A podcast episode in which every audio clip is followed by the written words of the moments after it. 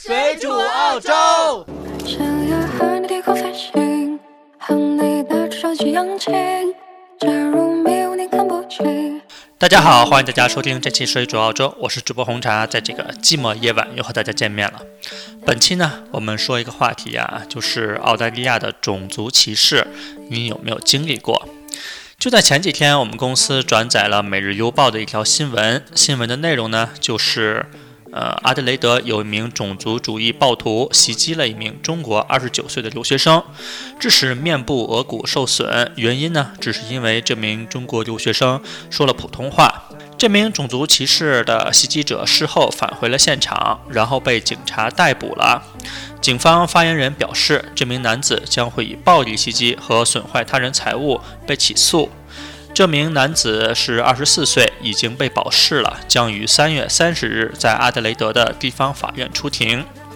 事情发生以后呢，许多澳大利亚人和本地的华人都表示出极度的愤慨，一致谴责暴徒，并表示澳大利亚大部分民众都不是种族歧视的分子。澳大利亚是友好的，欢迎全世界人们来到这里生活和居住。那么，澳大利亚是不是真的有种族歧视呢？在十几年前，我那会儿还没有出国，就曾经担心过种族歧视的问题。但是到了澳洲，发现其实澳洲还是，呃，大部分人是非常友好的，也是一个非常友善的国家。毕竟地广人稀，需要外来人口。有一个种族歧视国家排名，最严重的呢是欧洲，然后呢是美国，然后是澳洲。在这些国家也有所谓的歧视链，就是白人歧视南美人，南美人歧视印度人，印度人歧视亚洲人，亚洲人歧视黑人。澳洲呢，作为一个移民的国家，歧视现象可能或多或少都会呃遇到。大部分的澳洲人是不歧视华人的，尤其是那些曾经到过中国或是对中国有过许多了解的。这些了解中国的人一般都是非常友好的对待华人，但是歧视的情况确实存在，无法遮掩澳大利亚是个拥有种族歧视的国家这一事实。在二零一八年七月十三号，澳媒刷屏了一则发生在墨尔本电车上的种族歧视事件：两个澳洲女孩疯狂咒骂一名亚裔，围观的人群没有坐视不理。一位澳大利亚退伍老兵挺身而出，不仅出面制止，还掏出手机回怼歧视者，最后还郑重地对这名亚裔道歉。他作为澳洲有这样的败类而感到抱歉。澳洲一直以来标榜自己是一个公平的民主的国家，对所有的人一视同仁。实际上呢，本地的一部分人似乎真的有不一样的看法。中国知名媒体人高晓松也曾经在《晓松奇谈》中，呃说过啊，澳洲在移民国家内是近期涉嫌种族歧视最严重的国家。国家那么大，人口素质说到底还是参差不齐。如果你在澳洲的大企业工作过，你就会应该很明显的感觉到种族歧视的问题。在白人的大公司，天花板还是很明显的。这个天花板其实就是一种种族歧视。所以中层管理再往上，一般来说华裔就非常的稀少了。但白人大公司的中层管理基本上是年薪十万出头。对于一个文化不通、语言又是第二语言的一代移民来说，其实也差不多了。异国他乡要什么自行车呢？主要问题还是 A、B、C 种族歧视对于二代移民的影响才是巨大的。对于 A、B、C 们，语言已经不是他们的障碍。中西方文化的对撞才是最致命的伤害。处理得好，情商高，两边都玩得转；情商低，就会对一方进行发泄。大部分都是发泄到中国文化中。毕竟，对于生长在西方的 A、B、C 来说，更倾向于西方。这些人呢，中文说不好，英文说的比白人还要好，思想比白人还要西化。他们甚至。歧视他们干苦力或者做小生意，辛辛苦苦养育他们，但是英文讲不清楚的父母，所以他们不屑于学习中国和中国文化，可能这就是他们家庭教育的失败。在澳洲，如果你公开场合被种族歧视了，第一个站出来的一定是白人，而不是你的同胞。有的时候原因并不是因为他们不想站出来，有的时候因为他们的英文也是半吊子。当弄明白怎么回事儿，已经有人先站出来了。你要是一个外国人，敢站在中国城用中文骂一句中国人，你就会看到有很多的中国人会跳出来，甚至门口餐馆的厨子听见了都会拿刀出来砍你。澳大利亚有歧视的问题，其实在很早以前就有了，甚至可以追溯到第一批登陆澳洲的英国人。翻遍澳洲历史，你会发现这个现代国家走过的每一步，白澳政策都如影随形，无处不在。不仅影响政府行为，更影响社会的人心。简单来说呢，白澳政策不是指某一项具体的立法。而是指一系列政府的政策作为，旨在限制有色人种，主要是亚洲人，特别是中国人。移民澳洲从1850年至1970年，持续了一百多年的时间。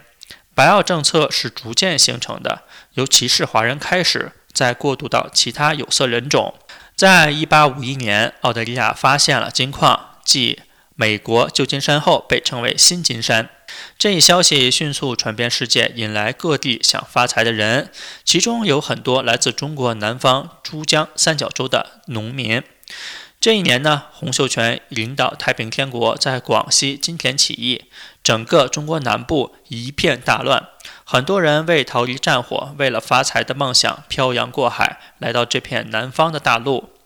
短短的几年间，便有四万华工涌入澳洲。华人金山客的形象特殊，身后拖着一条长长的辫子，自成一群，不与其他种群来往，男多女少。在维州中部的班迪戈金矿有四千三百六十七名华工，却只有一名华人女性。不过，澳洲大多是冲击型金矿，很适合华人。他们多来自一个县、一个村，甚至一个种族。大家分工合作，有的挑水，有的筛沙，有的营地做饭。早出晚归，星期天也不休息。即使在别人放弃的矿区，往往也能淘到金子。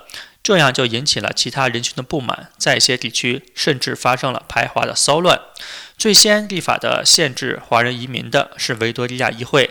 一八五五年，该议会通过法律，要求所有抵岸的货轮每十吨货物才可以带一名华人上岸，而且上岸后要交十磅的人头税。这就是澳大利亚大陆第一个排华法案。随后，其他殖民地如西南威尔士州和南澳洲也陆续出台限制华人移民的案例。淘金热后，许多华人回归故里，一些运气不好、没有发财的华人便留了下来。他们当中有人去了塔斯马尼亚的锡矿，有人转去种菜，有人去做家具。对华人的歧视并没有停止。在昆士兰州，华人种菜也要通过英文测试，不然就是非法。在维多利亚州，华人做家具需要盖上“华人劳工制造”的印章，以便提醒顾客不要购买。为了更严格的限制华人和有色人种的进入，六个殖民地商定成为澳大利亚联邦。联邦成立后呢，通过第一项法律就是《移民限制条例》。第一任联邦总统巴顿在议会辩论时说：“人人平等。”不是说英国人和中国人就应该平等。起草这一法律的联邦检察长迪肯后来是第二任总理，他认为对澳大利亚来说，日本人和中国人都是威胁，不是因为他们的劣根性，而是因为他们的优良品种，他们精力充沛，忍辱负重，敢于接受挑战，对生活没有奢求，所有这些都使他们极具竞争力，对他们是有非常的危险。移民限制条例获得多数议员的支持，奠定了白澳政策的基础。至此，许多人经历多年的努力，白澳政策终于完成。条例规定，入境澳洲者必须听写五十个欧洲文字，然后方可入境。入境之后的一年之内，需要随时准备测验，失败者仍可递解出境。后来，主要是在日本政府的压力下，将听写的欧洲文字改为指定文字。关于语言测试的真实动机，可以从1903年外交部秘书亨利写的一位海关官员的信中发现。这个信中坦率地说，主考官在安排考试前就应相信考试的人不会及格，因为英语考试及格，就安排他不懂的其他语言去考他。总而言之，是故意让这些呃参加考试的人通不过考试。白澳政策又是不断发展、不断完善的。在一九零三年，一部国籍法规定，亚洲移民、土著人、非洲和太平洋岛国的移民均不得加入澳洲国籍。而1948年修正的国籍法重申了这一规定，同时政府还对商人、学生、技术工人家属团聚等做出了详尽的法律规定。白澳政策一个直接的后果是在澳大利亚华人逐年减少。1901年澳大利亚联邦成立时，全澳有3万多华人，到了一九五零年代中期，只有几千人了。华人并不是唯一的受害者。白澳政策针对所有的有色人种。在通过移民限制条例后，联邦议会还通过了太平洋岛屿劳工法案。该法案主要针对在昆士兰甘蔗园工作的一万多名来自太平洋岛屿的员工，除一千五百多名获准居留外，其余终遭遣返。用联邦总理科廷的话说，当年大英帝国的子民来到这块南方大陆，建立了前哨基地，将来这个国家是永远是他们后代的和平的家园。白澳政策的废除同样经历了一个漫长的过程，并且基于多种因素。二次世界大战后，澳洲发生了劳动力短缺，如果再有战争，兵源就会严重不足。另一方面，二战后，澳洲与英国的贸易大幅减少，与亚太地区的贸易逐渐增多。与此同时，来自国内各方面的压力，促使政策逐步放弃了白澳政策。一九五八年，联邦政府颁布新的移民法，废除了州民招住的语言测试条例，同时允许非白人移民在澳居住十五年后申请入籍，并开始吸收技术移民。在一九六六年再次修订移民法，将非欧洲移民的入籍期限由十五年缩短至五年。更重要的是，此项法令开始强调移民澳洲的客观标准，比如年龄和技术类，以减少人为因素和主观色彩。大家现在了解到现在移民澳洲有多困难，但是你要想象当年移民澳洲基本上是不可能完成的任务。在一九七五年。惠特拉姆政府颁布种族歧视法后，正式宣布了白澳政策寿终正寝。该法说，所有移民一律平等，不得以肤色、种族或是地区等因素歧视任何人。在一九七九年再次修订的移民法采取打分制度，为后来多种法规提供了基础框架。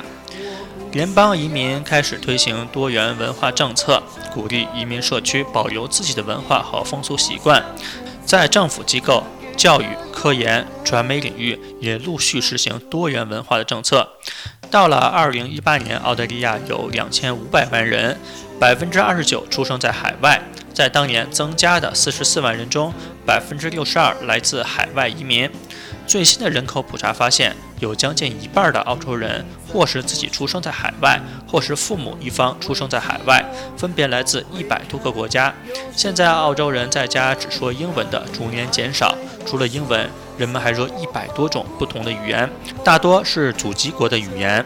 虽然经过多年的努力，多元文化深入人心，取得了很大的成绩，但是延续了一百多年的白澳政策。并未完全消失。白澳政策虽然取消了，但是白澳行为依然存在。公开的种族歧视违法了，私下的种族歧视还在。澳洲作为一个移民国家，但是不论是政府还是民间，一直都有一种白澳主义，也造成了其他国家的移民很难中正融入这个国家。如果你在遇到这些种族歧视，该怎么办呢？我个人建议是避开。不要和他们起冲突，就像袁腾飞老师曾经说的那样，你有必要和疯狗互咬吗？咬不赢，你被狗咬了；咬赢了，你不也变疯狗了吗？当然，如果你英文够好，也可以怼回去，但是一定要注意人身安全。毕竟这些疯子一般的套路都是，呃，用嘴吵不过你就直接动手。其实无论在哪个国家都有歧视，富人歧视穷人，漂亮的歧视丑的，一线城市户口歧视农村人。并不仅仅是种族上的，更重要的是做好你自己。无论你来自哪里，都要昂首挺胸的做人。本期节目呢就到这边，我们也是感谢大家收听。想收听更多水煮澳洲的节目，只要在百度或者是谷歌搜索“水煮澳洲”就可以了。我们也会把我们的 QQ 群的号码放在节目的简介里，大家可以申请入群。想入微信群的呢，呃，也要先入 QQ 群，然后在群里扫描我们微信群的二维码就可以了。本期节目就到这里，我们也感谢大家收听，下次再见，拜拜。